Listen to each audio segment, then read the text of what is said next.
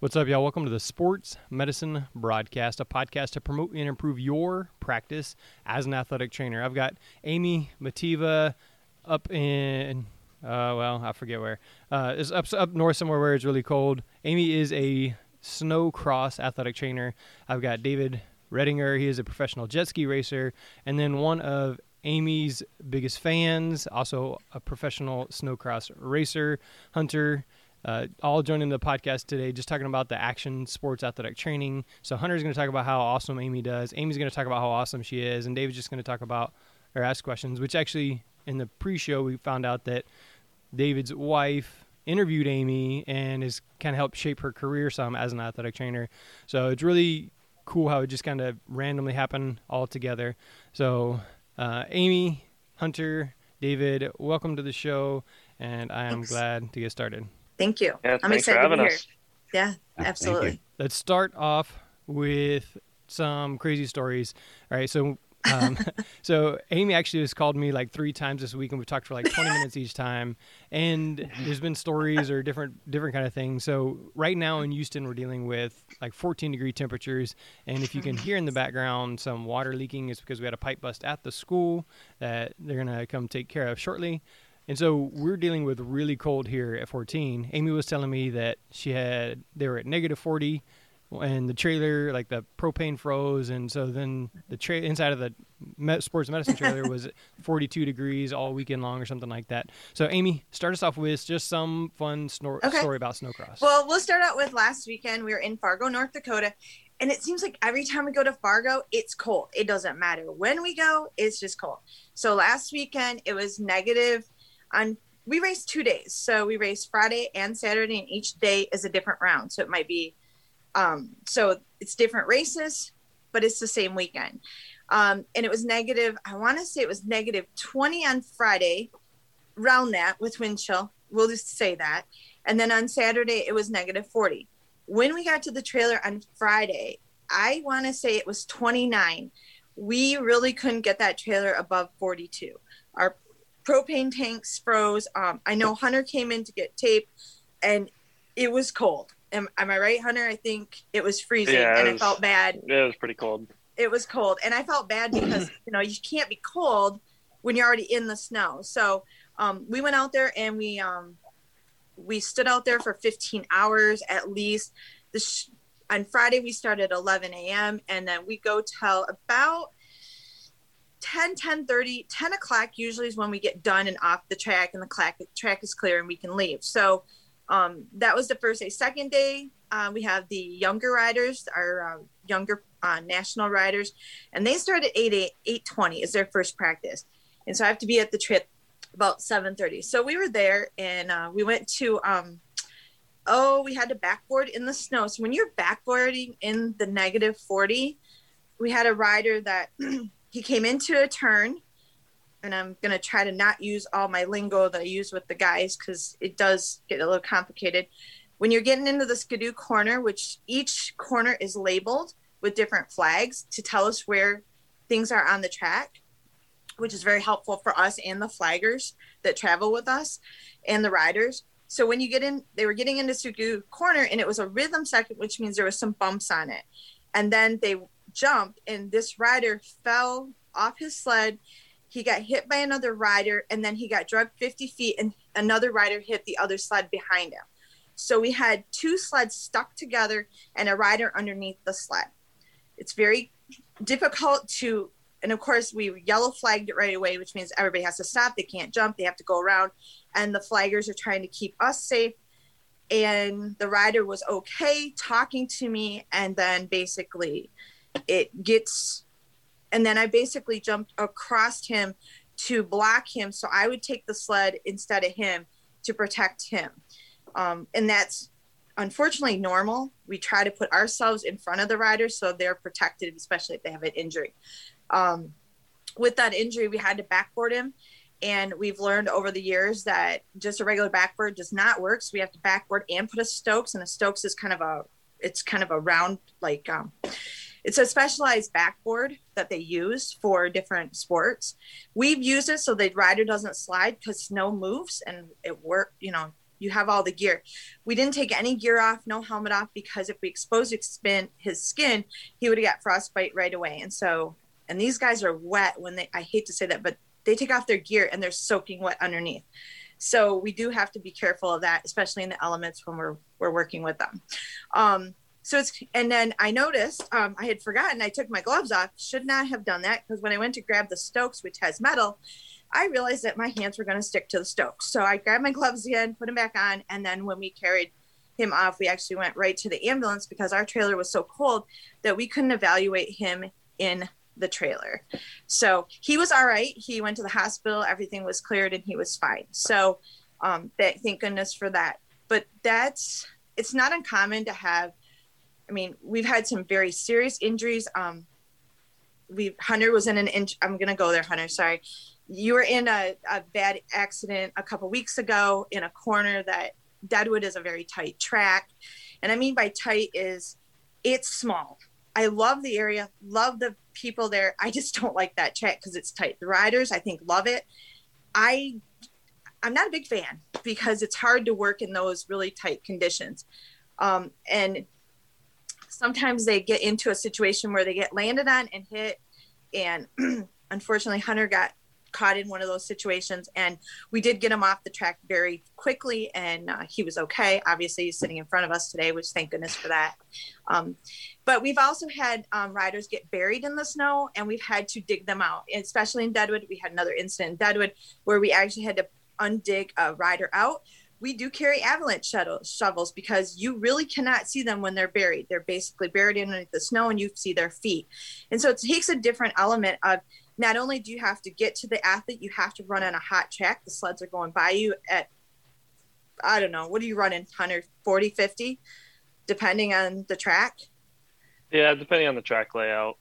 I mean, I mean, you're running pretty fast, and you have to have a flagger in front of you that knows what they're doing. Because I mean, there was a situation in in uh, I know I can go on with stories because there's so many, but my life is in the hands of a flagger and the riders.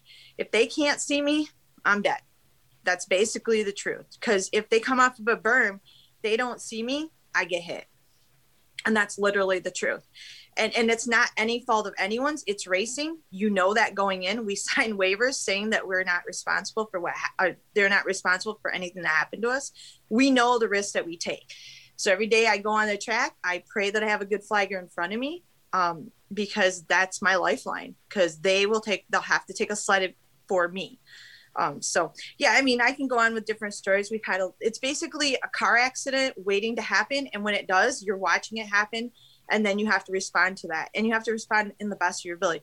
Is it perfect every time? Absolutely not. Conditions are always changing, and the track is always changing, so you never know when that situation will evolve. So as the track changes, you watch for situations, and we try to move our medical team towards those situations so that we can respond faster. So. I could tell you more. There's lots. There's so many stories, and it and Hunter knows too. You just it, when you're out there, these people are my family. You know, I mean, these once you start touring with them, and the snowcross community is very tight. So even though you don't say anything, you walk out of the trailer, everybody knows because somebody's putting on Facebook by the time you walk out of the trailer. Um, but I I don't do that. Obviously, I have a lot of uh, rules and stuff that I do. So that's my stories, but I have more. But you know, just uh, we've had some very serious life-threatening injuries. Um, those are hard. Um, we had a racer. I'll go to Caden's injury. It was in Deadwood. He got hit by a spindle. He had an arterial bleed from the nose. Um, and it sounds it doesn't sound possible, but he was pretty much he was not um, he was cold and stiff and when i got to him he wasn't breathing. And then all of a sudden i'm not to lie by divine intervention his he came back. I can't explain it. No one can on the team. We all witnessed it. Um, god really is in our presence when we're there on the track. Um, he i don't i can't explain it. It just happens. And he actually had emergency surgery uh, six hours of emergency surgery and actually raced three weeks later. And this is that's my athlete. These are not your normal they're not they're extraordinary athletes. They're in shape. They you know they have lean muscle mass. There's so many things that they bounce back from. And you i mean Hunter went off front of his bars, landed, jumped back on, and won the race. That was two years ago, and he, it was like no big deal. I mean, store, but I mean, that's the type of athlete I get to deal with, and what a what a cool thing to do with, and be able to help them pursue their dreams. To me, that's huge. Let's go back just a little bit. You said this guy got hit by a spindle in the nose. So what is okay. what is that? Um, Hunter, you want to help me with this one? I how do I explain that? Um, yeah, so was, on a snowmobile, you, know what, you have you have the skis on the snowmobile, and then those uh, those arms that come up directly up from the skis. That's the spindle. So the spindle is a very hard piece of material. Um, obviously, it's it's to it needs to be able to withstand any kind of um, pressure, hard impact, um, other snowmobiles landing on it. Um, unfortunately, obviously, bodies hitting it if it does ever come to that. Um, so it's a very sturdy material, and um, I mean, if you hit that, I've I've been hit by a spindle before, and, and it doesn't feel good at all. So um, I mean, I can't even imagine what it would be like to take that to the head. Um, mm-hmm. So yeah, it's just a very, very hard material, and um, it's pretty.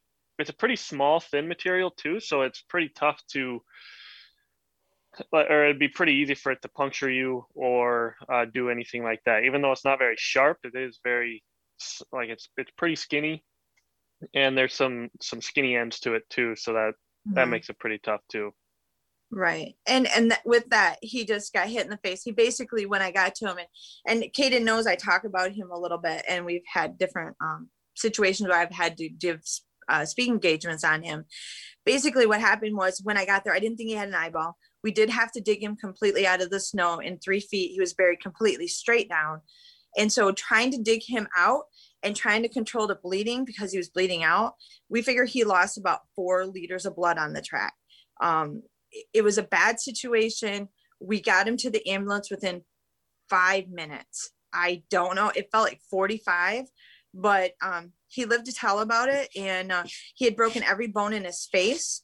And he had 97 stitches on his leg from the, the uh, studs. There's studs on the back of the track. And sometimes we get studded stud injuries, which means that they can get lacerations.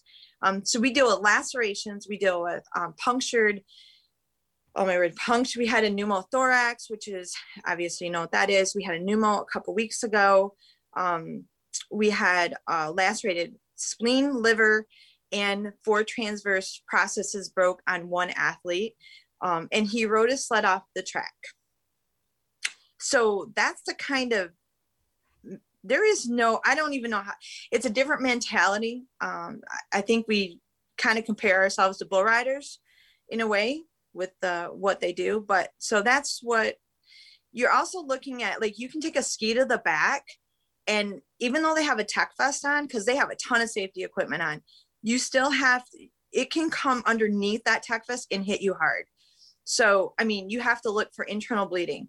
So that's why on our team we have an er physician um, we have a trauma nurse we have a flight medic flight paramedic, we have um, EMT, and then myself as an EMT and an athletic trainer. So as a team, we all have our specialties. But when it comes to an injury like that, we all work together and know our place and we know exactly what we need to do to get that rider off safely. All right, Hunter, tell me a little bit about your experience with athletic trainers prior to being a pro snow cross racer or, or working with Amy. What experience do you have with athletic trainers?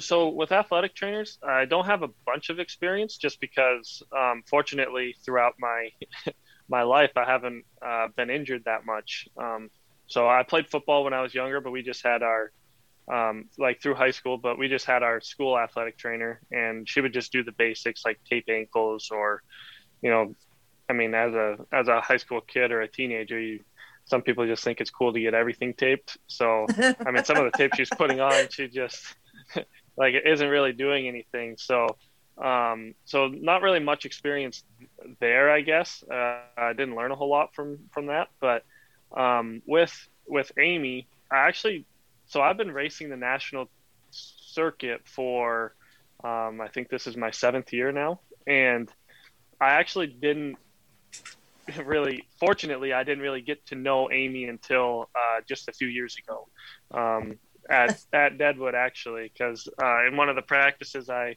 I crashed and um, the way the sled rolled, uh, my body landed on the sled, and I mean we were talking about spindles earlier, and I caught I took a spindle to the shoulder, so um, there was a little bit of a, a, scare there with with me. I didn't know if my shoulder was separated or if it was uh, dislocated or um, if I just had if I just had a hard hit on my shoulder. And fortunately, um, I was able to go over to the mobile medical.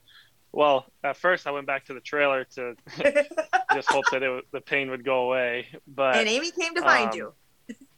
yep, yep. Um, and it was one of those deals where you don't want to go to the medical trailer just because you don't want to have to, like, you don't want to think about the possibility of you possibly being injured. So um, you kind of just want to put that to the back of your mind and be like, okay, I'm going to tough this out. Like, I'm going to I'm going to race no matter how bad it hurts because I don't want to be injured. So um, it was one of those deals where I didn't want to go to the mobile medical, but um, as soon as I got back to the trailer, uh, I couldn't move my arm, so I figured it was probably probably a safe bet to go to the medical trailer. So I started walking back trying to find the trailer, and fortunately, Amy was coming to find me. So we ran into each other, and I went back to the trailer. Um, and yeah, she got me taped up she examined me, and uh, another doctor, Doc Parsons, was there. Um, to he did. They both were evaluating my shoulder and trying to figure out if anything was wrong. Um, fortunately, there was nothing, so I just got taped up that night, and then um, yeah, went on and ended up doing really well that night. Actually, that was actually the night that I I crashed in the final and went over the handlebars and uh, still won, but uh, what an eventful night that was. And then um, yeah, I think just being able to have her there, um, just knowing that no matter what kind of pain you or injury you suffer, it's like you're going to have people that you can trust there with you. So, um, I mean, a couple weeks ago, for instance, at Deadwood again, I, I, got into a really bad injury, but or a really bad crash. I mean, and um, there was a hard impact between my shoulder blades from another snowmobile, but um, as scary as it was not being able to breathe, I also had a little bit of confidence that, like at the time, knowing that the people I had to be able to work with, like I could trust them, and I knew that they were going to do everything they could to, to. I mean, God forbid if something were to happen, like I, I didn't start breathing again. Like I knew that they were going to be able to do something to, uh, to to make it work. So um, I had no worries there, and I have a lot of trust in and our medical team, especially Amy, and knowing that, like even Saturday, uh, Friday night, I spent the night in the hospital, and then the next day I came back in, um, and I ended up racing, and I went out for practice, and I didn't even know my shoulder was was hurting. So um, obviously, I had I had a uh, a bruise on the back of it, and I knew that I took an impact there, and um, I didn't even know that it was going to hurt while I was racing, but um, I went out for practice and it actually was really sore, so sore that I could uh, barely ride. So I went into the medical trailer and I told Amy what was hurting, and she's like, "Yeah, yeah, I, I know. I figured it was going to be." And so, like, she she already had this feeling that that my shoulder was going to be be hurting, so she was already ready to go, and she was just waiting for me in the trailer to um, to come in and, and get taped up. So I think to be able to have somebody that's dedicated enough and has that um, that want to just help people and care for people and uh, just show people a lot of uh, attention. And uh, I mean that's awesome to have as a racer to know that you have somebody in the medical trailer that is that hands on with everything and is willing to stand out there when it's negative 40 and um, sit in a, a, trailer that's only 42 degrees uh, but yeah, just to have somebody like that, it uh, it definitely gives you a lot of confidence when you're out on the racetrack for sure. And um, just knowing that no matter what goes on on the track, obviously um, God does have a plan for us. So um, whatever whatever plan that is, um, I mean, good or bad, we know that we have good people behind us, and um, we have a, a, good medical team that that knows what they're doing and um, are going to be able to kind of take matters into their own hand and uh, yeah, just just make things work. Yeah, there's uh, no doubt that you know snowcross racers and other um, motorsport, action sport um, athletes are are tougher than nails, right?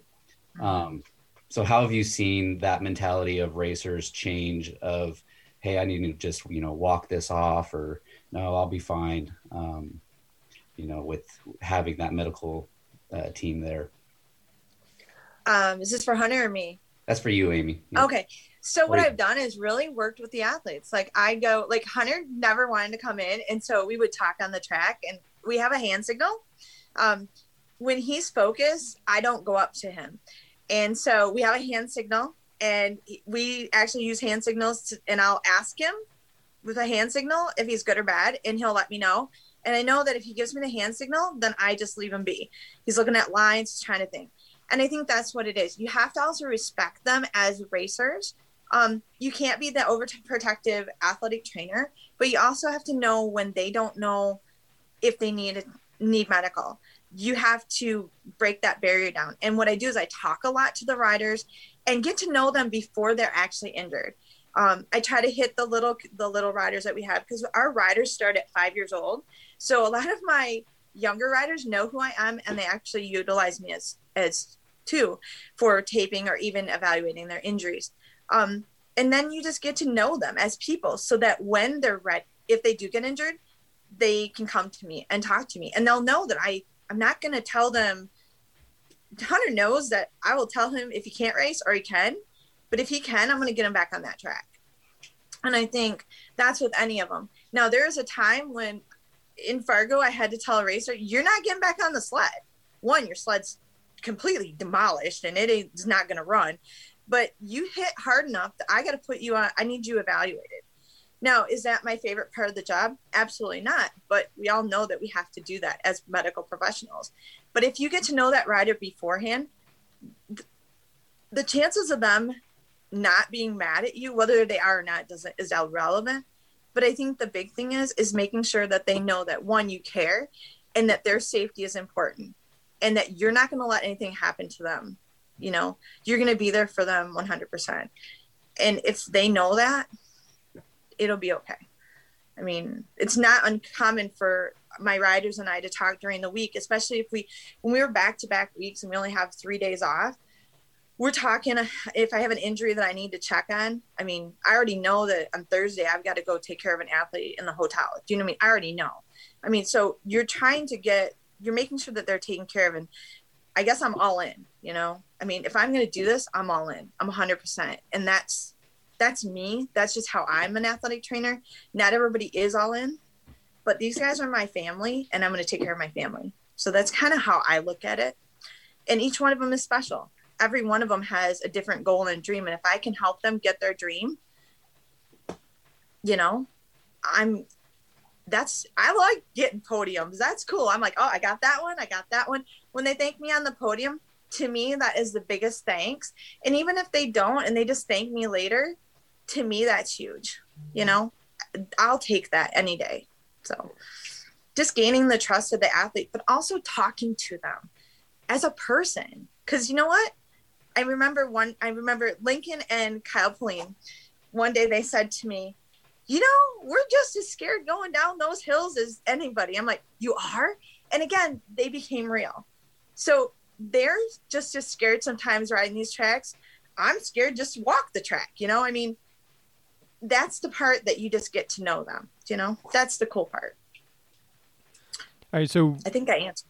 So Christine Boot. Uh, oh, Christine. Yeah, I know Christine. Katria Faustin and Jackie Rice are all watching live. Yep, and... Jackie's one of my pro riders for the snow bike. She's the only female pro, number 27. She is the only pro woman in snow bike. She rides our snow bikes and is trying to get to the X Games. So, people, she's the girl. There you go. It's so they're all awesome. watching, just talking about how awesome you are as well. So thanks thank for you. watching live on Facebook there. Okay, That's so awesome. you just mentioned something different. Uh, so you've been saying sled and a snow bike. What's the different? what's the difference there? So we have uh, Hunter. I might need your help on this. Um, snow bikes are different than a sled. A sled is a snowmobile. Snow bikes are, um, they have a ski on the front and they have a, is it called a Timbersled on the back, Hunter? I think. Yep. Yeah, it's a Timbersled, or they have like Yeti, or yeah, um, yeah, anything along those lines. It's a 450 uh, motorcycle that has a ski on it, and they're squirrely. Um, I hate to say that. Um, our tracks are designed not for them. They're designed for a sled. So them coming off, they'll actually you just have to watch because they can't turn as well in the snow as well some of them can but some of our newer riders. So we have the snow bikes. That has been i think we've been running those three years i think three years. And now yeah, they have four. their own motos. So so we have snow bikes now um and they are in the x games. And in when we last year, not this past year, but the year before COVID, we had all the X Game guys ride with us in Shakopee. So we actually got to watch the whole X Games right in front of us because we had 25 snow bike riders. Um, and that's really awesome to see some of those guys because then you watch them in the X Games, you're like, oh yeah, I seen them last weekend. You know, that's really cool. And it's really cool to watch them put those bikes down on the snow because they're like inches mm-hmm. from the snow. And I'm just amazed. I don't know about you, Hunter, but sometimes I'm just like, how do they do that? You know? Yeah, it's pretty crazy to to watch those. Like I remember last year at Fargo, mm-hmm. they were running lap times that were probably oh. three or four seconds faster than the snowmobiles just because of mm-hmm. how fast they can corner. And. I mean, obviously, we have the chance as riders. We'll be walking the track. We'll run into a couple of the the snowbike guys. So um, I just asked them like what it's like to to ride mm-hmm. one of mm-hmm. them, and because it looks so hard. And depending on the snow, the snow conditions, if it's super snowy, I've heard from a couple of people that it's mm-hmm. similar to uh, riding a jet ski. Oh so, yeah, there you go.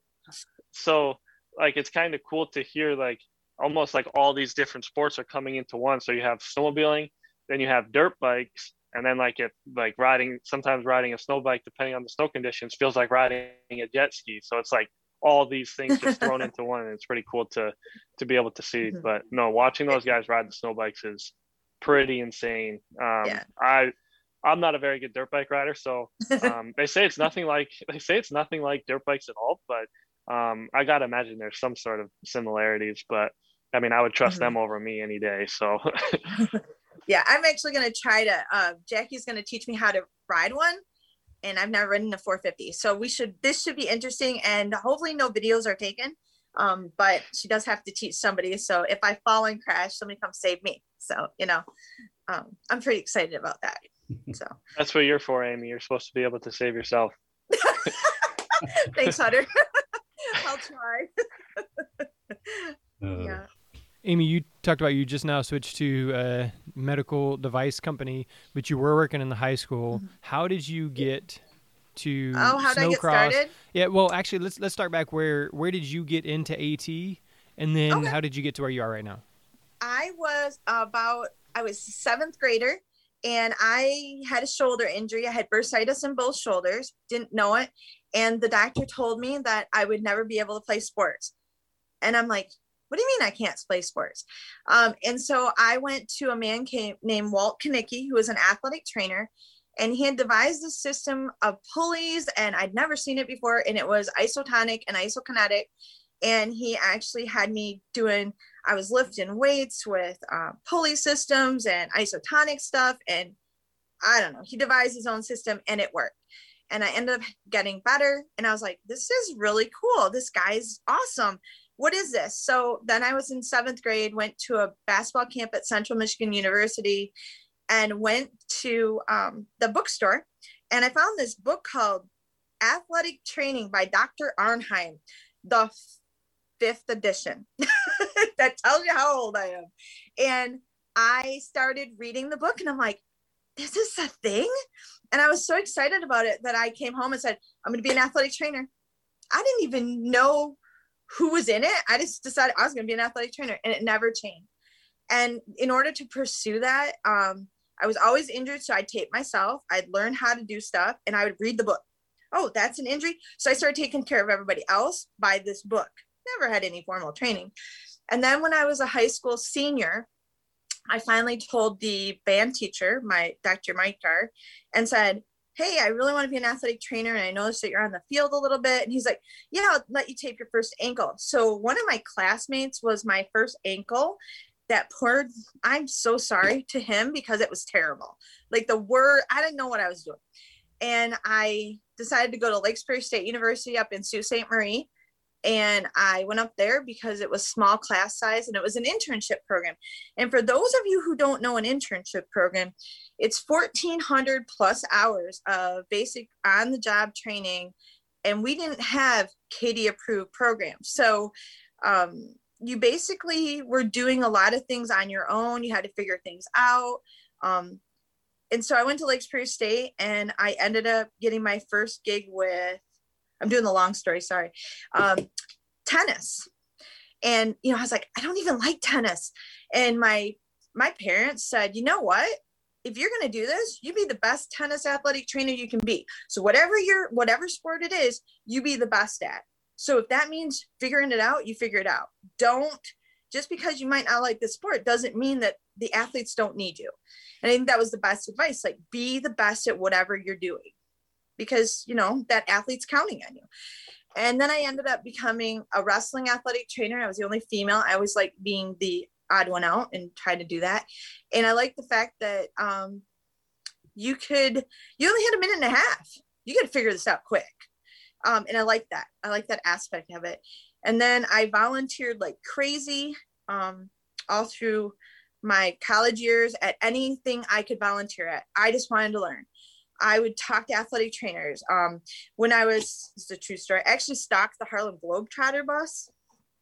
Um, I was, um, I was at Lake Superior State and they had come to play and there was, I was sitting there and I was watching the athletic trainer. I'm like, I really want to meet him. I really want to meet him. I don't care about players. I want to meet him. And so I went out to their team bus that was out front and I actually asked for the athletic trainer. And they're like, You want to speak to Kent? I'm like, Yes. And so they went on the bus, brought him out, and I was like, Hey, I just want to pick your brain. I just want to learn everything that you know. How did you get here?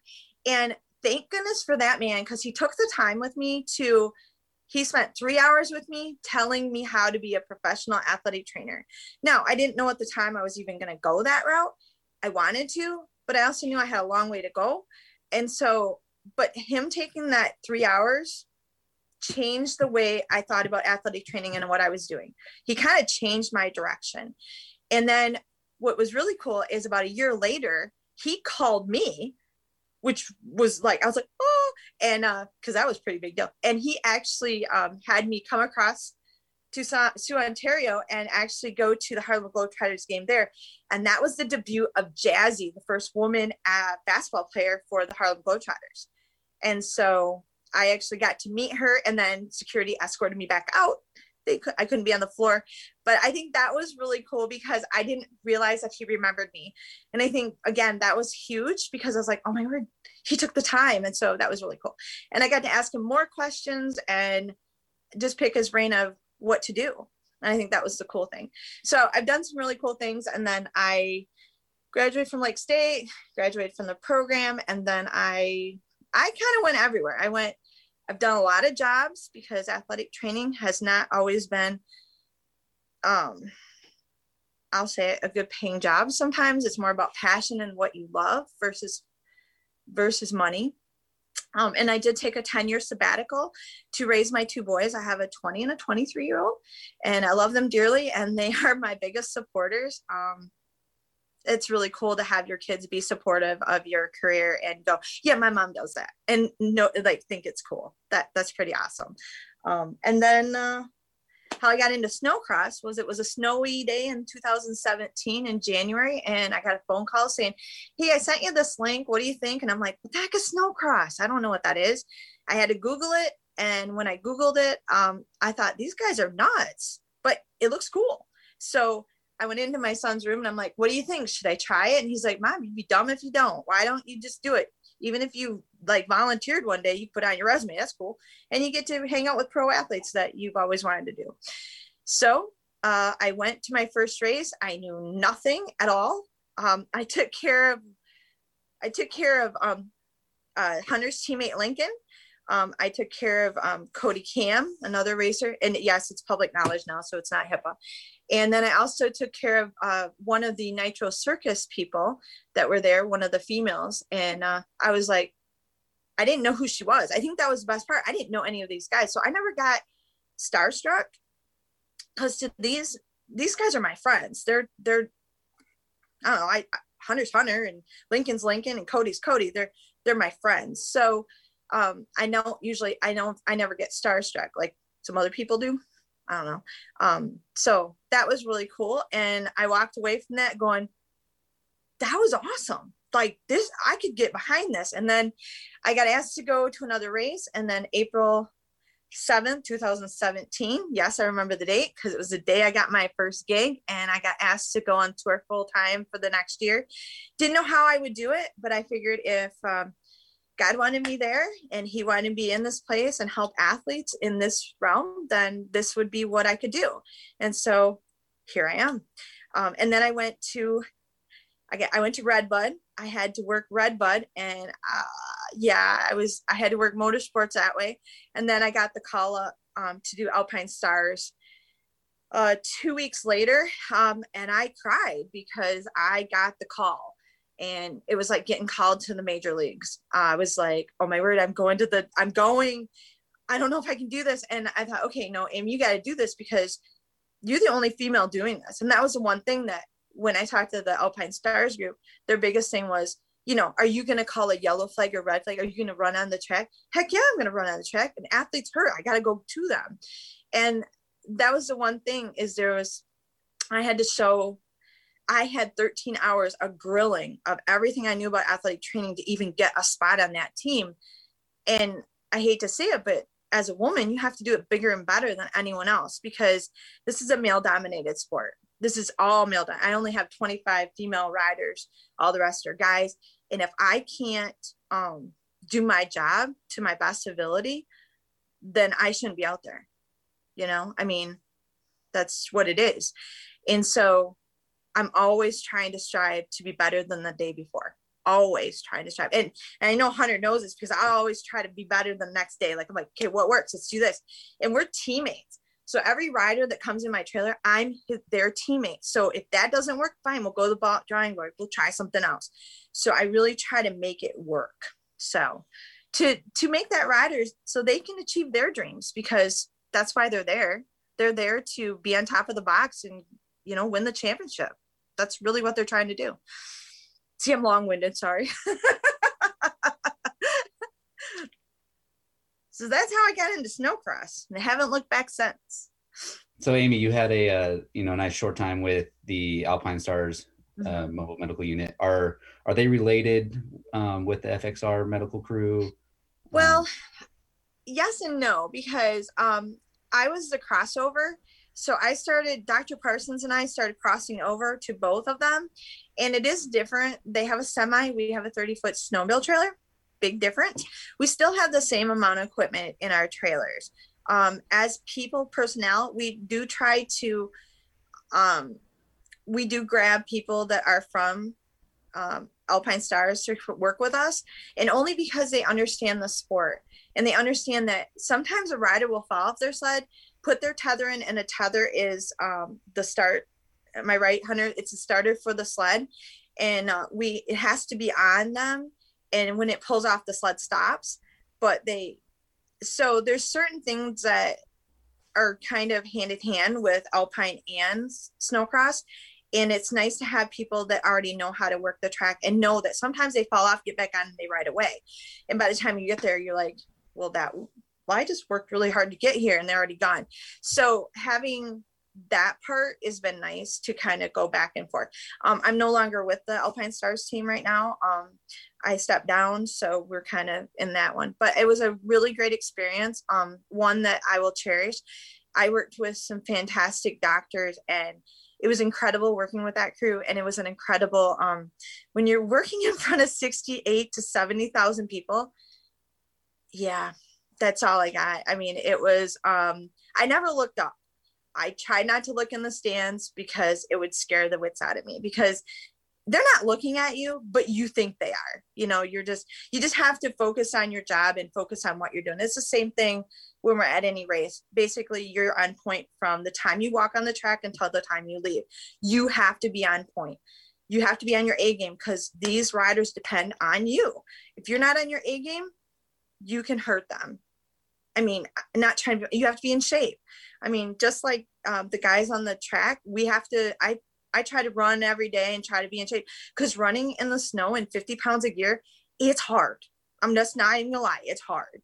And you got to get the right equipment. Sometimes you you dress right, sometimes you don't. Obviously in Fargo, I didn't have enough clothes on, but I don't think any amount of clothes was to work in that that temperature. Um, but it does make an important thing. So yeah, with Alpine, definitely. Um, it was an experience. I've been, I'm, I still am the only female that was working the track. Um, and I'm very proud of that because I think I set that it's, I, I'm hoping I'm a pioneer in that, that other girls and other young ladies will look at that and go, okay, she did that. I can do that too. And hopefully I've, I've given them confidence enough to step up to do that. Yeah. I know, I know you've been an inspiration to, to my wife, Ansley. Um, and I know, you know, she has aspirations of, you know, coming out and volunteering with you at some point. I would um, love that. Yeah. But so we keep hearing about this, this trailer and from, from my understanding, it's it's not it's more than just a mobile athletic training room it's it's a mobile yeah. medical clinic so can you tell it's us what's ER. in it yeah it's an er so basically when you walk in the door um, in the back is my taping station and i do a lot of taping. I know people don't know sometimes you just do there's too much gear on these guys i have to put tape underneath the gear i can't put another brace on them i just can't. So we do a lot of taping. Um, there's a bed back there that we do uh, for traumas or any uh, lacerations. We have an ultrasound um, an iPad ultrasound, we have oxygen, we have um, pretty much everything in an emergency room we have in the trailer, even an x-ray machine. Hunter was alluding to that. We've x-rayed him quite a few times in the trailer. Sorry, I disclosed that information, Hunter. I figured you're okay with that. Um, we've x-rayed him. Um, and then they go from x-ray. If everything's good, then they come right to me and I tape them and they go back out to the trailer, out of the trailer. Um, we do lacerations, we do sutures. We carry no, uh, there's no medication except for ibuprofen in there and then some lidocaine, and that's it. Like we're very careful about what we do in the trailer. Um, if they need more than that, then they have to go to the emergency room. I mean, the, the bottom line, their safety is just as important. Plus, when you're traveling with a trailer across state lines, it does make a difference as well. And we try to be very careful on that. So ibuprofen is our strongest drug literally. And you only get two. you only get two.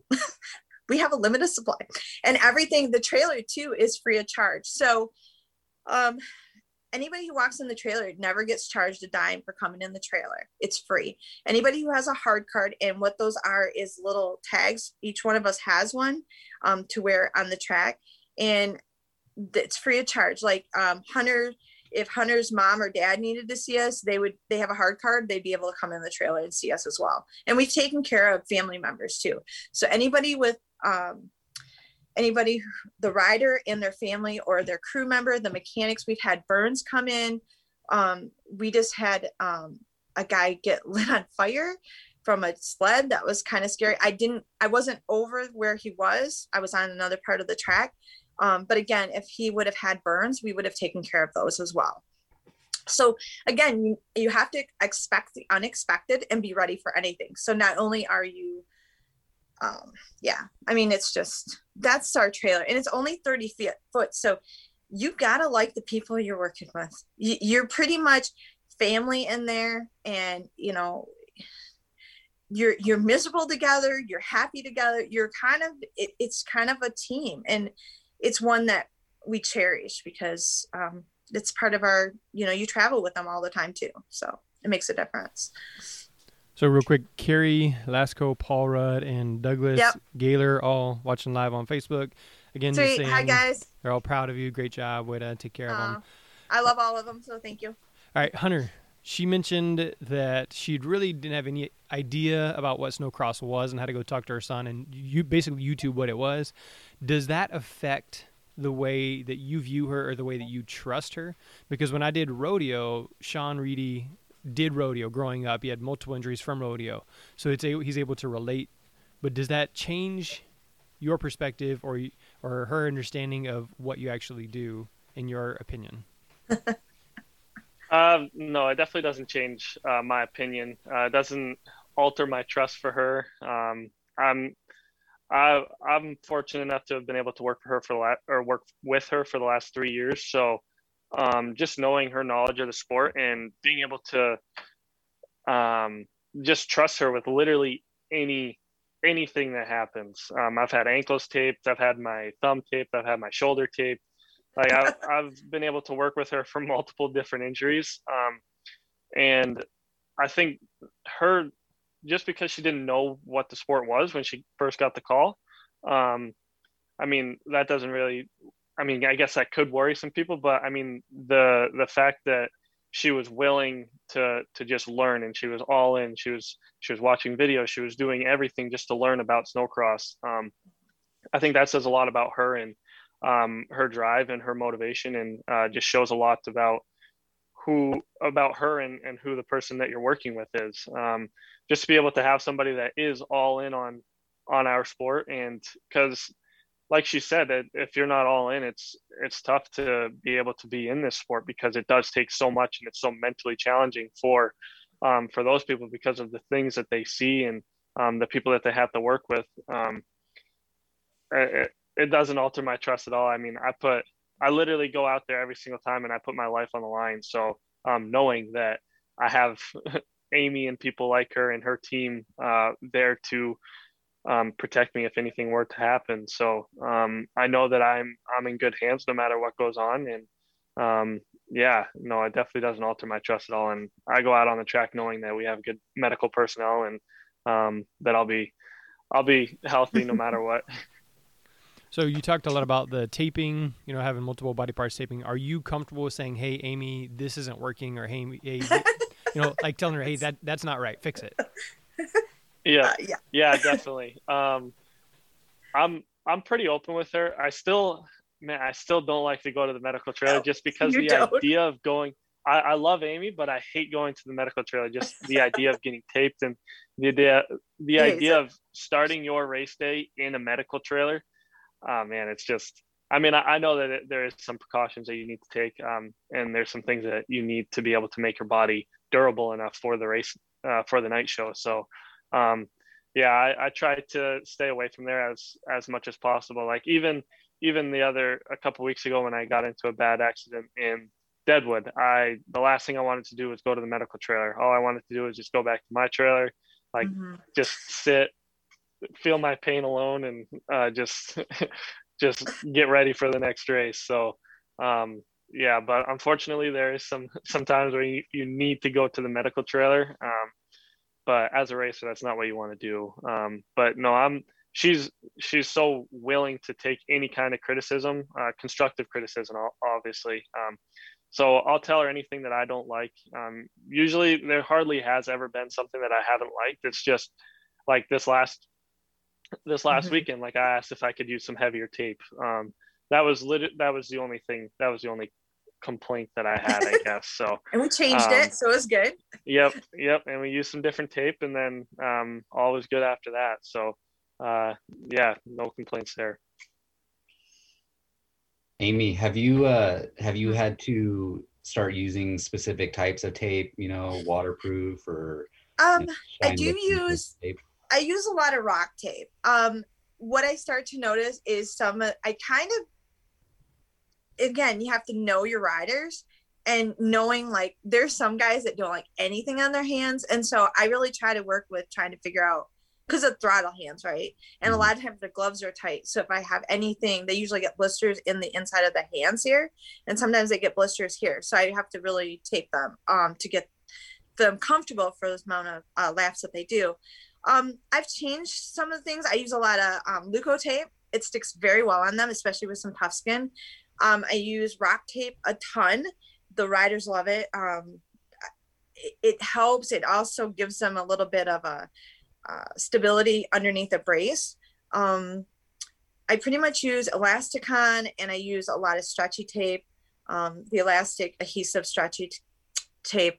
And I don't use certain brands. Um, I try to we're nonprofit, so I have to kind of gauge. We have to be careful on money, so I have to try to make sure I get what I need. Um, but that's and then I do use colored pre-wrap. Um, the guys love it and the girls. Um, it sounds silly, but they match their uniform with their pre-wrap.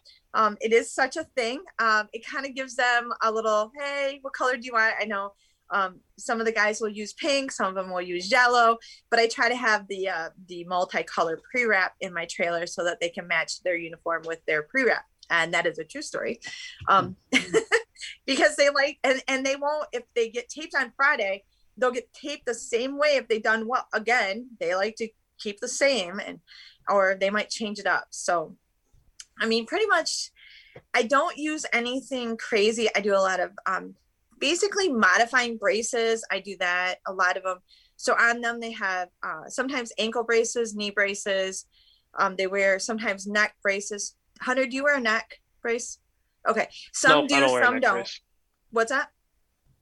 I don't wear a neck no. brace, no. Okay, I didn't think you did. Some wear a Leatt, some wear um, Alpinestars. It depends on the brace. Um, most of them wear um, the helmets with the go- obviously they wear the helmets with the goggles, and they wear a tech vest underneath.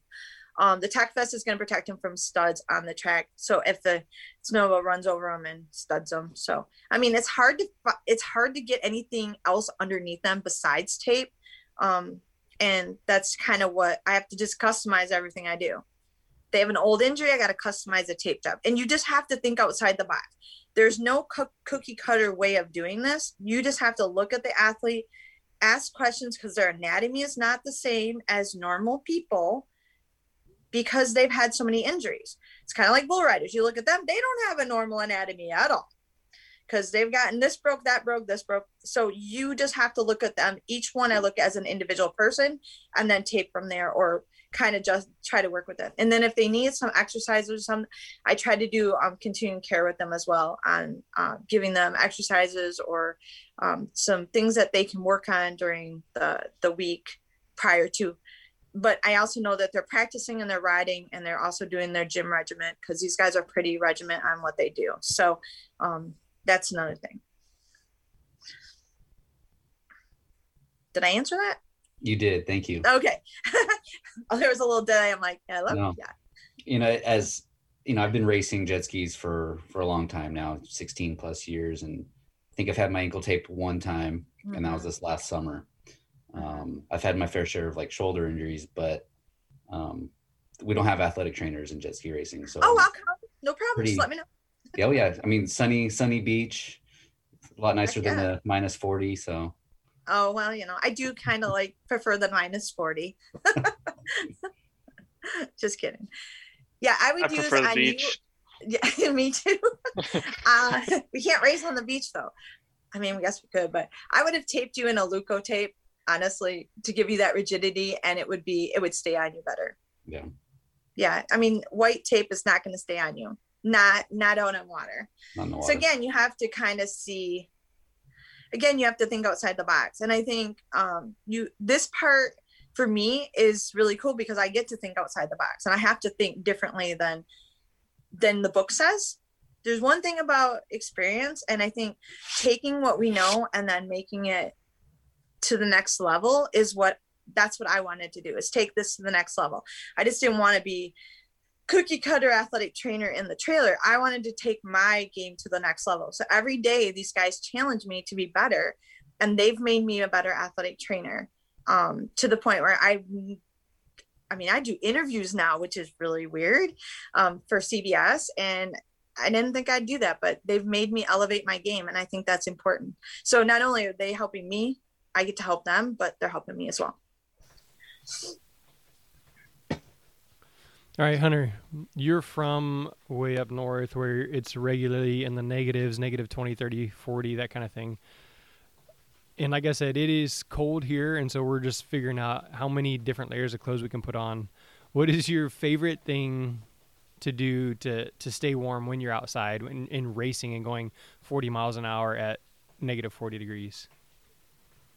So for us, we're obviously we're we're sponsored by Klim, um, so they have very good gear. Um, we have um, heavy jacket, uh, a lightweight jersey, and kind of a windproof, um, waterproof jacket type thing. So when the snow gets super wet. Um, but I try not to change up too many things when it gets super cold. I try to stay as comfortable and um, I just wear one layer, a tech vest, and then my my race jacket. So um, I try to keep it pretty simple. I try to keep it pretty consistent to what I race on even the warmer days. So um, obviously, I'll I'll wear a heavier jacket when it's super cold, but um, no, I try not to change up too many things and try not to put on too many layers because even though it is cold, you want to be able to be um, mobile on the mm-hmm. snowmobile and be able to have that um, that freedom to to maneuver around on the snowmobile too. So uh, you can't be too stiff because if you're too stiff, then uh, you end up getting you're just uncomfortable when you're on the sled and uh, you just feel limited to what you can do. So I think for me, just uh, dressing normal, I guess, for for the sub-zero uh, temperatures, and um, yeah, just trying to be as comfortable as possible. Amy, you're standing around in the cold. You said sometimes 15 hours standing out there. Yeah. What do you do to survive that? Um, so I actually um I do the same thing like Hunter does. I try not to change up my gear too much. I just add a couple layers underneath. Um, I use where I actually grabbed them. I have these pants. They're tech pants, and inside of them have a snow. They have a they have a blanket in them. They have a space blanket in them, and these are our tech pants from FXR. So our trailer is sponsored by FXR. So I'm logoed from head to toe because if the cameras hit me, I have to be logoed for FXR. Um, and their gear is amazing. I know other gear is great too, but I have to say that FXR, which FXR is good. Um, on the bottoms, I usually wear my tech pants, and then I usually wear about between three to four pairs of tights, um, cuddle duds or something like that. And I also wear 100% wool underneath. On the top, I usually wear 100% um, wool. Then I wear an Under Armour, um, and then I wear a t-shirt, and then a heavy sweatshirt and FXR has these really heavy sweatshirts that we have. And you can see they're kind of thick and they're nice and warm. Um, because in the trailer, I'll take my jacket off. And then I wear um, our FXR mobile medical jackets that you can't miss us. They're bright yellow and orange. Um, and in Fargo, and then I wear um, FXR boots. I just changed boots to a heavier boot um, because my, my toes were getting cold at the end of the day. So and I wear at least uh, one or two pairs of socks in that 100% wool. Um, on the gloves, I have special gloves that I wear, and then I put hand warmers in it when it gets really cold. Um, and then on the hat, we have to wear headsets, so my ears are usually warm. Um, but I actually wear I wear a hat in Fargo. Sometimes I don't wear a hat, and I go to a ball hat at night in the night show. I know Hunter alluded to the night show. During the day, we have practice, and different finals, but the night show is the big, that's the big money show. So six o'clock, the night show starts. And when the night show starts, all of us have to be on track from our team and we don't leave the track. We just, you just know that from six o'clock on till about 10 o'clock at night, you're on that track, you don't leave. Unless you get called back to the trailer to tape, but nobody's supposed to be getting taped after six o'clock. Um, we've kind of set that standard a little bit so we made sure. Um so i tried to be as warm as possible. I did try a pit coat and a pit coat's a long coat that the guys wear when they're walking around out on the track to do track walk or checking out the track. I tried a pit walk coat. Yeah i threw i put it back because i felt like i was lifting up a skirt to go to a rider. I couldn't move in it. Um it went down to my ankles. And you can't work in the snow especially if you got to kneel down. I just can't work. So i ended up putting another um liner into the FXR jacket. So I had two liners and the jacket, and I was pretty warm at that point. As long as my core is warm, I'm I'm good. Legs, not a big deal. Until about 9:30, and then I start getting cold, and I'm like, how many laps is this? you know, let's go, guys, let's go. You know, and sometimes that night show, and Hunter will say, there's a lap sometimes about a 10 minute lapse between the the the last race of the night because we have to do parade laps and there's a lot of things we have to do um, for the the show the actual cbs show because we are on the tv show. So and that you can hear it in your headphones. So um, yeah i'm not gonna lie in fargo i jumped in the groomer because i was cold and they had the the groomer running in with heat on. So i jumped in there to keep warm. So not gonna lie.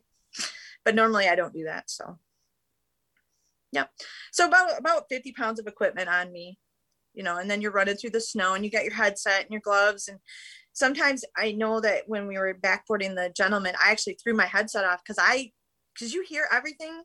And I had to turn my, you have to turn your radio up really high, especially when they're going fast because the sound is so you can't hear the radio and you're listening to track boss and you're listening to the the you're listening to the announcer. So you have a lot of stuff going in your head. Sometimes you just can't think. So i pulled my headset off and handed it to somebody. And thank goodness the guys are used to me doing that that they just i'm like just hold on to this you know? And i just throw my gear to them and they hold on to it. And then later on i'll get it back from them before the next show. But yeah so it is it is a show. So you just do what you can. And you have to look nice too because if you look bad i mean you know you're out there you're out there present, presenting yourself and the team So you need to make sure that you look good too. It's, you know. Making a pretty good case for, uh, you know, toughest athletic trainers out there. So what do you I, mean? I wouldn't argue it. well, you know, I mean, the big thing is, is, you know, when you're out there, you know, and the camera hits you, you know, you don't want to look, you got to look good. I mean, I always laugh because I'm like, oh, my hair looks good, and everybody laughs. I'm like, not wearing a hat today. My hair looks good, and they laugh. And I'm, I'm still, a, I'm still a lady, and I still like to look presentable when I'm out on the track. I mean, even with uh, snow on my eyelashes, you know, and I'm freezing, but you still have to look good, you know. Yeah. Present yourself with the best of ability. All right, so we've talked about the positions, like how you get into position at the track, and you look for basically the most dangerous position, Mm-hmm. and you kind of Right. station yourself there. Um, so, Yep. a couple of questions about that. One, how many people Mhm. are on the track? How many medical people are on the track at once? Two, Okay. do you wa- have to walk to all of those, or do you have like a snowmobile or a gate or something like that that you take? Okay. No, that's a good question. So we have in our trailer we have what's called the Polaris Rapid Response, and we have uh we have a um it's a it's a tracker with uh snow tracks on it. Um and so we have a Ranger um and it goes all over. It's equipped with a, st- a backboard, a Stokes, a back seat. So it is equipped for us to backboard a patient, put it on the backboard, and then in the drawer um, we actually there's a drawer underneath and it has every everything that you can think of in that drawer so it has a straps um, splints whatever we need we can um, get to. Um, if it needs a higher level of care um, we actually backboard them get them off the track and then get them right to an ambulance. So we do a hot transport at that point. Um, with the um, I walk to a lot of the places because um, if and anyone who's listening who knows this, on our radios, uh, we talk on two is the race traffic and there's a track boss. The track boss usually lets me know if I can get across the track. We are always on the inside of the track. Very rarely are we on the outside of the track. Um, so to get across a hot track, if the pros are going out, there's no way in heck I'm going across that track unless I have to. Um, because their lap times, I think, Hunter, your lap times are like 35 sometimes, not even 35 seconds, right? Yeah, depending on how how big the track The is. track is. Yeah, so if it's a short track, you can't get across. Like I'm not gonna try. Um, so unless I'm needed immediately, I try to time it and then I listen to track boss. Our track boss is LT. Um, and he lets me know, Amy, you can go. Um, and then he'll tell me when I can go, which is helpful. Um, I really do, and I don't even look, I just blindly go. So I know that he he watches the whole track, so I know that he- when I go, I can go. Um, but I usually walk to all my places, and then we go to four for medical, and i'll say Amy to four. And when anyone says Amy to four, well, I just start walking because that means Amy's got to go to the trailer and tape somebody or take an do an evaluation. So everybody kind of laughs at the track and they're like, "Oh, Amy's going back to the trailer," and so Amy four is usually my call to go back to the trailer and uh, evaluate or tape an athlete or touch base with one that I need to touch base with. I usually let a nurse know if I have somebody coming in um, during the night show. I know Hunter and I've worked on that before, where if he needed to come in between rounds, that we would talk. Um, but I usually walk, um, get a lot of steps in. I think I get 28 to 30,000 in a, in a day, um, just walking back and forth from the track. It's not always ideal, but eh, you know, you got to keep limber sometimes when it's cold, and that's a good way of warming up. you know, so that's kind of how I look at it. But I mean, if it's a bigger track, I do try to get a ride out there. Um, but usually our rig is already positioned and we don't try to take that off the track back and forth. So I just walk to the, I walk to, I, they usually get me close enough to the trailer. Um, we try to, as a team, we look at how many people we have on it and where the closest spot and where a good spot would be be. And then i talk to tom our emt who's out there and i'll say hey where's a good spot for me? And then he kind of lets me know where i need to go. We roughly have between three to four people on track at all times but that can go down to two and sometimes it can go down to one. If we have a serious injury it will go down to one.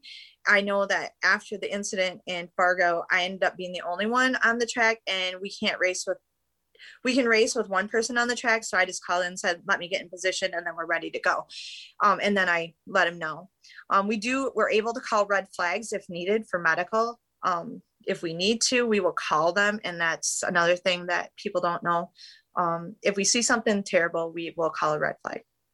Um, and that means all racing has to stop immediately and the flags go. And we don't, we don't try to call those. We just sometimes medically necessary. So Yep. How many how many racers are on the track at one time that you're having to uh, look out for or dodge? um, so during the heat races, um, we'll, we'll start with pro because that's the easier one. Um, usually on the pro line, there's usually eight on the line during the heat races, and then on the start, I want to say 15 to 20, right, Hunter? We got 10 in the front row, right? 10 in the back? Yeah, 10 in the front row, five in the back row. Five in the back. So we have about 15 that are coming at you. So when you go into that first, you're trying to get a hole shot, which means that you're trying to get to the line first where there's this line and you want to try to get out in front. That hole shot is your biggest concern. You're watching that like a hawk, trying to make sure you're basically making sure everybody comes through that good. Um, hole shots are always tough. You just got to watch, and even for a rider, because it's full throttle on, if I'm not mistaken. Um, and they're just trying to pin it and trying to ride through it. And if you check up, then you check everyone up behind you. And that's where our uh, not gonna be mean, but some of there's some other classes that I get a little we actually we get a little worried about because they're they're not as they're good riders, but they have a lot to learn yet. And sometimes when they pin it, it can be tough. And that's when you're watching for carnage, which is horrible to say, but you're watching to see if anybody made it out of that of that um, hole shot. So when everybody's on point and you can watch us, you you'll see us like pose to kind of be ready to go. Because um, when I'm watching a du- couple other classes, I'm and there's 15 to 20 on that line, or you know, 10 in back, 10 in front. They're going full throttle, and it's pinning all the way. So, I mean, you're just you're just trying to make sure everybody's safe, and then you have to get to them as fast as possible. And they're not, you know, they're not small machines. Um, no. Hunter, how much would you say your your race sled weighs? Um, they weigh anywhere from like 500 to 520 pounds. So there's definitely a lot of a lot of machine there, and if you get hit by them, you're definitely going to feel it the next day. yeah. Yeah. So if you get the hole shot, you've got 14 other 500 pound machines right behind you, ready to mm-hmm. ready to get you. Yeah. Yeah. The biggest thing is getting that hole shot, you know, um, and then getting out in front. Because, like I said, if you're in a different class, sometimes those classes they'll check up. And what I mean by check up is they'll go off the throttle, and there's someone behind you full throttle, and then that's when things can go bad to worse real quick know and hunter knows that. I mean you you just know that as you move up the ranks it's i think the riders are um they get more experience and they ride better and you can tell you know even even on the sled and i know a lot of my riders don't know this but i watch them on the on the sled. So if i know that there's an injury or i know that they've been taped for some way i can actually watch them and see how they ride. Um and i know when they're i mean i'll watch and see oh shoot i see that we got to tweak something here. So i actually watch them ride and kind of study how they're riding so i can kind of tweak something in the trailer as well. Awesome. they don't know that. Now you do. So i do try to keep an eye out for the ones i know that i need to keep an eye out for. That's good. Yeah. Amy david mentioned that his wife is interested in volunteering with you. So yeah. someone wants to kind of follow in your footsteps maybe be part of the team do mm-hmm. volunteer work. What are those options and how do they do that? Well, this year's a little different. So um, this year's pretty much out, unfortunately, because of COVID. Um, but in the future, just getting a hold of me and chatting with me because I do have to get a permission and from our uh, race, our um, our medical director and stuff. But I welcome anybody who wants to come out and uh, hang with me. Um, just know that it's gonna be cold. Um, it's not glamorous. Um, you're in the trenches, and um, you do what it takes to be out there. So if that's something you're interested in, touch base with me, and I, I welcome anybody to come out and hang out with me for a day or two. Um, but know that it's it's being in this pro sport is not it's it's awesome. And to me it's glamorous but to other people it's not because of the weather we deal with. Um, but you know what? The people make it the best and make it special. That's the best part because it truly is a family you know it really is so to volunteer would an athletic trainer need any sort of special certifications, trainings, anything like that? Um, at this point, no. I mean, basically, you know, if they're a certified athletic trainer, no problem. If they're a student, they can work underneath me. It's not a problem. Um, no, because I welcome anybody who's even interested. I probably would not take a high school student, um, just just because, um, just for like liability and stuff, and be for safety. But if somebody's in the athletic training program that has made first and second year and are looking to expand, junior seniors, absolutely. Um, because it isn't as you do have to dodge sleds. Um, if a sled comes off um, full throttle at you, you got to know when to bail. I mean, that did happen to us uh, in Fargo. Fargo was crazy. Things happen in Fargo. Um, and then another sled flipped over and right in front of me, right at my feet. So if you're not paying attention and that's the thing this you have to be able you have to be serious about this and dedicated to coming out to doing it. And it's not taking pictures or videoing on the track. Um, you won't see me doing that because that's that's not appropriate. Um, we're there to do a job and we're there to work and to keep our riders safe. That's what we're doing. So you won't see me videoing or my phone is in the trailer. I mean you just don't do it. And i know that people don't understand that but the other thing is like um you know these guys have a life and you don't want to you don't want to infringe on that life too their personal life too. Plus from what i understand if you're standing close to amy you're going to be famous anyways because she's got multiple youtube videos and montages and things like that so um I, we do have professional photographers that are on tour with us full time and um they we did a couple clips last year for the um, i did speak at the NATA emerging settings virtual conference for athletic training in um, emerging settings for snowcross. So we did that montage because of that. Um, there we've been talking about doing a project that kind of signifies what i've been doing in my career. And and honestly it's for my grandkids. I don't have any yet. I don't want any yet. But you know it's for my kids. And um, it'd be for me. It wouldn't be you know I don't know.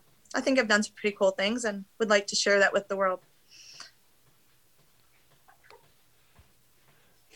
David, you any last questions? No, I just I just think it's amazing that we have athletic trainers in in these settings. Um, you know, like you growing up racing jet skis, we never had athletic trainers. Um, I didn't really know what an athletic trainer was, um, you know, until maybe a year or two before I met my wife and you know she inspired me to become an athletic trainer and you know with hopes of hopefully you know offering our services to to the action sports that don't have them so mm-hmm. we just want to thank you for that. Oh thank you. I i have you know i'm blessed to be working with this this group of people.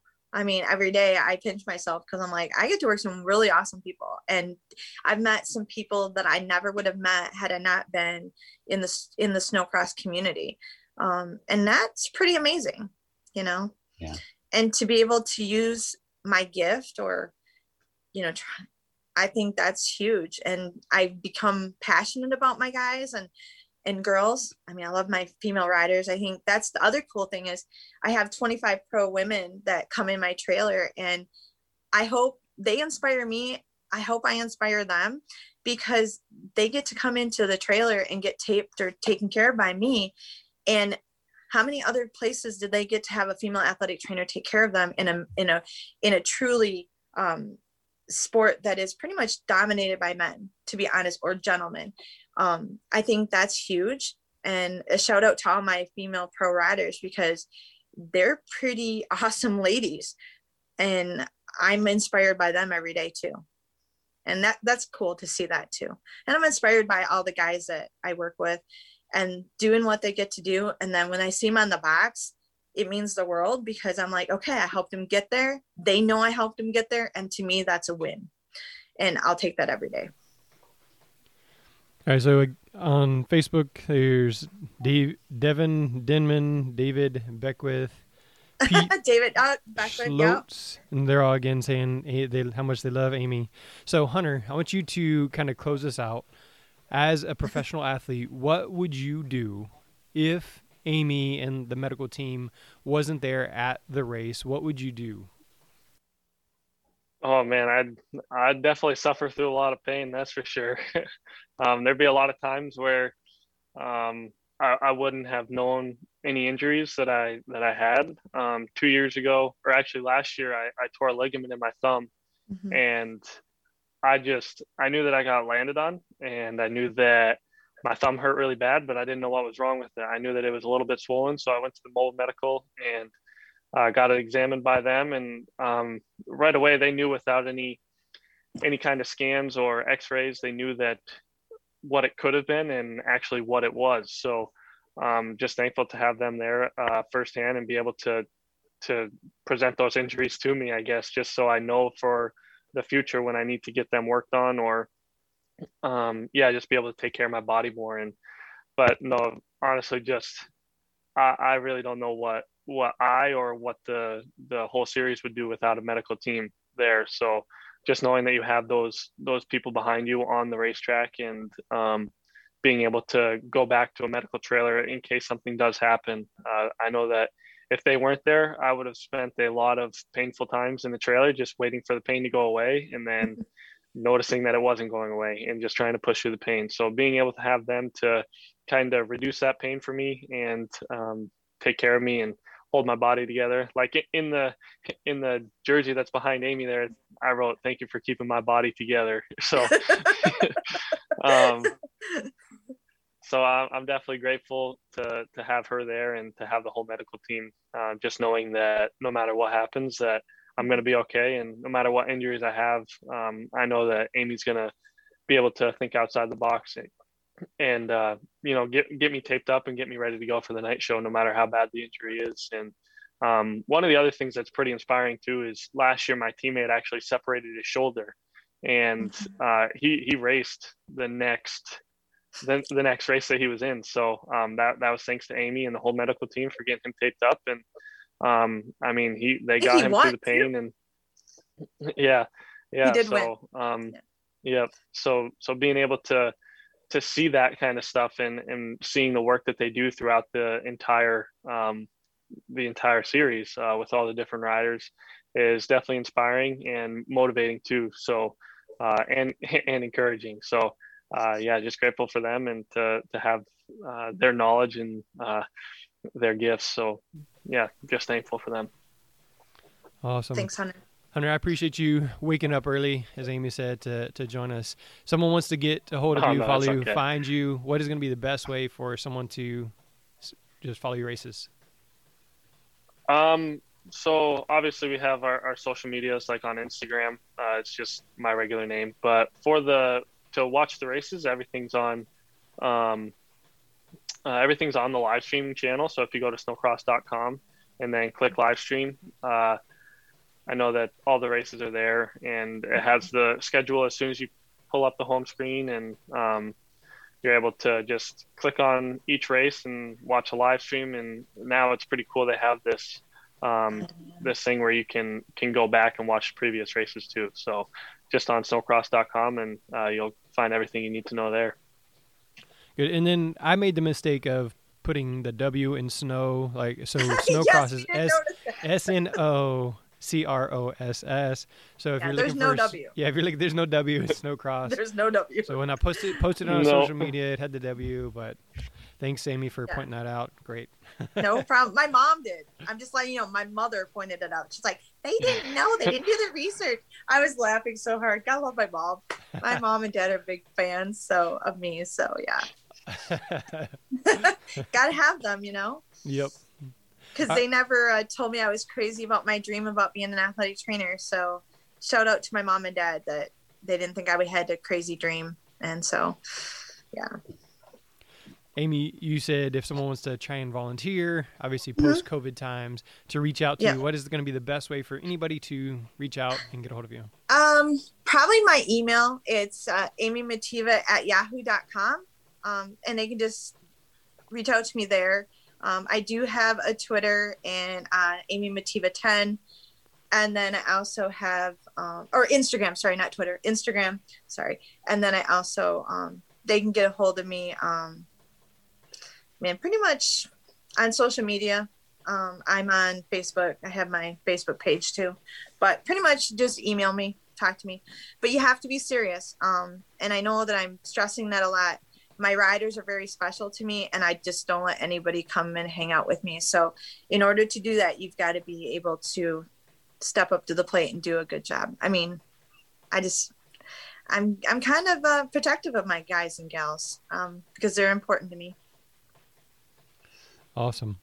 David, best way to get a hold of you? Um, so my email is redinger3 at gmail.com. Um, for athletic training social media, I usually use uh, Twitter, which is at ready at underscore. Um, and then if you want to follow any sort of jet skiing content, it's on Instagram, and that's at redinger underscore three. All right. So if you want to check out professional jet ski racing, or you want to take, check out David with his athletic training content, come down to the sunny beaches, watch the races instead of standing in the 40 degree snow or negative 40 degree snow is what I meant. So yes, negative. Yes. So you can do any of those. I'll have links to those in the in the show notes. Again, this is sportsmedicinebroadcast.com slash snowcross. And I'm actually going to make it so that it has both in case somebody does misspell it like I did. So I'll make it so it has S N O W C R O S S and then S N O C R O C R O S S. So I'll make sure I'll make sure it has both of those sportsmedicinebroadcast.com slash snowcross. Um, and then let me ask you one last time or one one last question here. So Hunter, what do you typically use for like keeping staying hydrated when you're oh, on a race day? good question. Um, so on a race day, I usually I'll just try to. I don't usually eat a lot during the race days, um, just because no, when I, I eat, I don't, I don't. For some reason, I just don't feel as good. So I try to keep the keep the meal small, and uh, I'll eat grapes, raspberries, drink a lot of water, obviously. Um, actually, it's kind of funny. My teammate and I, we got this little joke going in the trailer on race weekends. Uh, you know, we've never peed as much as we do on a race weekend. Like on the race weekend, it's every each day. It's like we're we're peeing every 20 minutes. So um, you drink so much water just to try to stay hydrated, and especially when it's cold too, because sometimes you got to force the water down because when mm-hmm. it is cold, you don't think of drinking because um, it doesn't really come to your mind. But uh, no, definitely try to drink a lot of water and um, sometimes I'll have like a kombucha or something like that, but usually I don't. I try not to to drink a lot of um, other energy drinks or anything like that. Uh, I just kind of never, it never really did the trick for me. So I just stick to water and start off the day with some coffee, and collagen, and yeah, stuff like that. So just try to keep it simple. Just drink some water, grapes, oranges, apples, mm-hmm. bananas, yeah. Yeah. raspberries. So Amy, what about you? What do you do to stay um, hydrated? Um, I am. I'm a. T- so the joke in the trailer for us, because we all have a little trailer joke. I drink Starbucks iced tea, unsweetened black iced tea, um, and I will get at least two before a race week, uh, be, two or four. Um, that's the joke in the trailer. And I try to eat small meals too because um, when you're out there running or you're trying to get to places, you just feel heavy and and if I sit down in the trailer, I will fall asleep. So um, our meals are actually um, usually catered, or our nurse makes our meals. Um, we have crockpot meals in the trailer, and I usually I like soup and crackers, and um, especially when we're burning a ton of calories. Um, chicken noodle soup, crackers. I try to eat like the cutie oranges. Um, I try to limit it. I eat chocolate chip cookies in the morning, get my day started, just a little spick of sugar. but I try to keep I try to eat pretty healthy, and then I try to eat light, and then my big meal will come after the show at night. We'll try to get something. Um, I I eat terrible during race weekends just because I don't get a lot of time to eat. Um, I'm just in and out of the trailer, and when we do have downtime, usually that's when the riders come in. So I try to wolf down some food as much as I can. But I mean, I try to eat light meals too. Like Hunter said, sometimes you feel heavy and you just can't just doesn't feel right and your stomach hurts. So I try to just keep it light. you know, and then eat later. So we usually have team dinner on Thursday night. Most most uh, teams do. Um, we have team dinner on Thursday night, and usually it's a steak dinner. we usually have we go for steak and uh, fries, and that kind of sets our tone. And then uh, we that we kind of have our big meal then, and we pretty much don't eat much after that for the weekend, even though we're burning a ton of calories. And by the time you get home, you pretty much um, hold on. Pretty much, you are just pretty much um, dead tired, and I don't know. We just go back to the hotel and crash. I mean, if you think about being on your feet for 15, 16 hours a day and and trying to be on point the whole time. So yeah. So I don't usually I don't eat till later at night, probably about 10, 30, 11. And trying to find a restaurant open then right now is a nightmare. so hard to find a restaurant that's open. So sometimes we just basically go back to the hotel and I find macaroni and cheese in the hotel and make it in the microwave. like legit. You know, you do what you can, you know. Yep. All right. Well, I like hoist hydration for I like the rehydrating, the electrolytes, that kind of thing here. And again, I kind of partner with them there. But I was just wondering what you guys use as professional athletes. David, do you have any special thing that you use for race days? Yeah, um, I'm fortunate to be uh, sponsored by an amazing supplement company. Um, so I usually stick to coffee in the morning um, with a little chocolate protein added to that, um, and then a nice little carbohydrate and electrolyte drink uh, throughout the day. Um, I'm like Hunter. I can't can't eat a whole lot throughout the day. Just I don't know if it's you know the nerves or just don't want a full stomach. But um, after racing, it's it's time to time to pick mm-hmm. out. yeah, yeah, for sure. Eat... Definitely after the races. I was we'll just going to ask. Back at the trailer, we always have like some sweets or or just like brisket in the in the crock pot. So. Mm-hmm usually after the races, you're like, all right, I'm good now. I can pig out for a little bit. so. so. I'm coming to your trailer after the races. Got it. Sounds good. all right. Yeah. So this is sportsmedicinebroadcast.com slash snowcross, either with the W or without, sportsmedicinebroadcast.com slash snowcross. So for Jeremy, Amy Mativa, David Redinger, Hunter, and then Hunter, I don't think we've even said your last name. I would say Patenaude. Is that correct? Pat Node. Pat Node. Pat Node. Okay. And the yep. sports medicine broadcast. I appreciate everyone being here, everyone in the live chat, watching, commenting. Um, again, sportsmedicinebroadcast.com slash snowcross. That is a wrap. Thanks.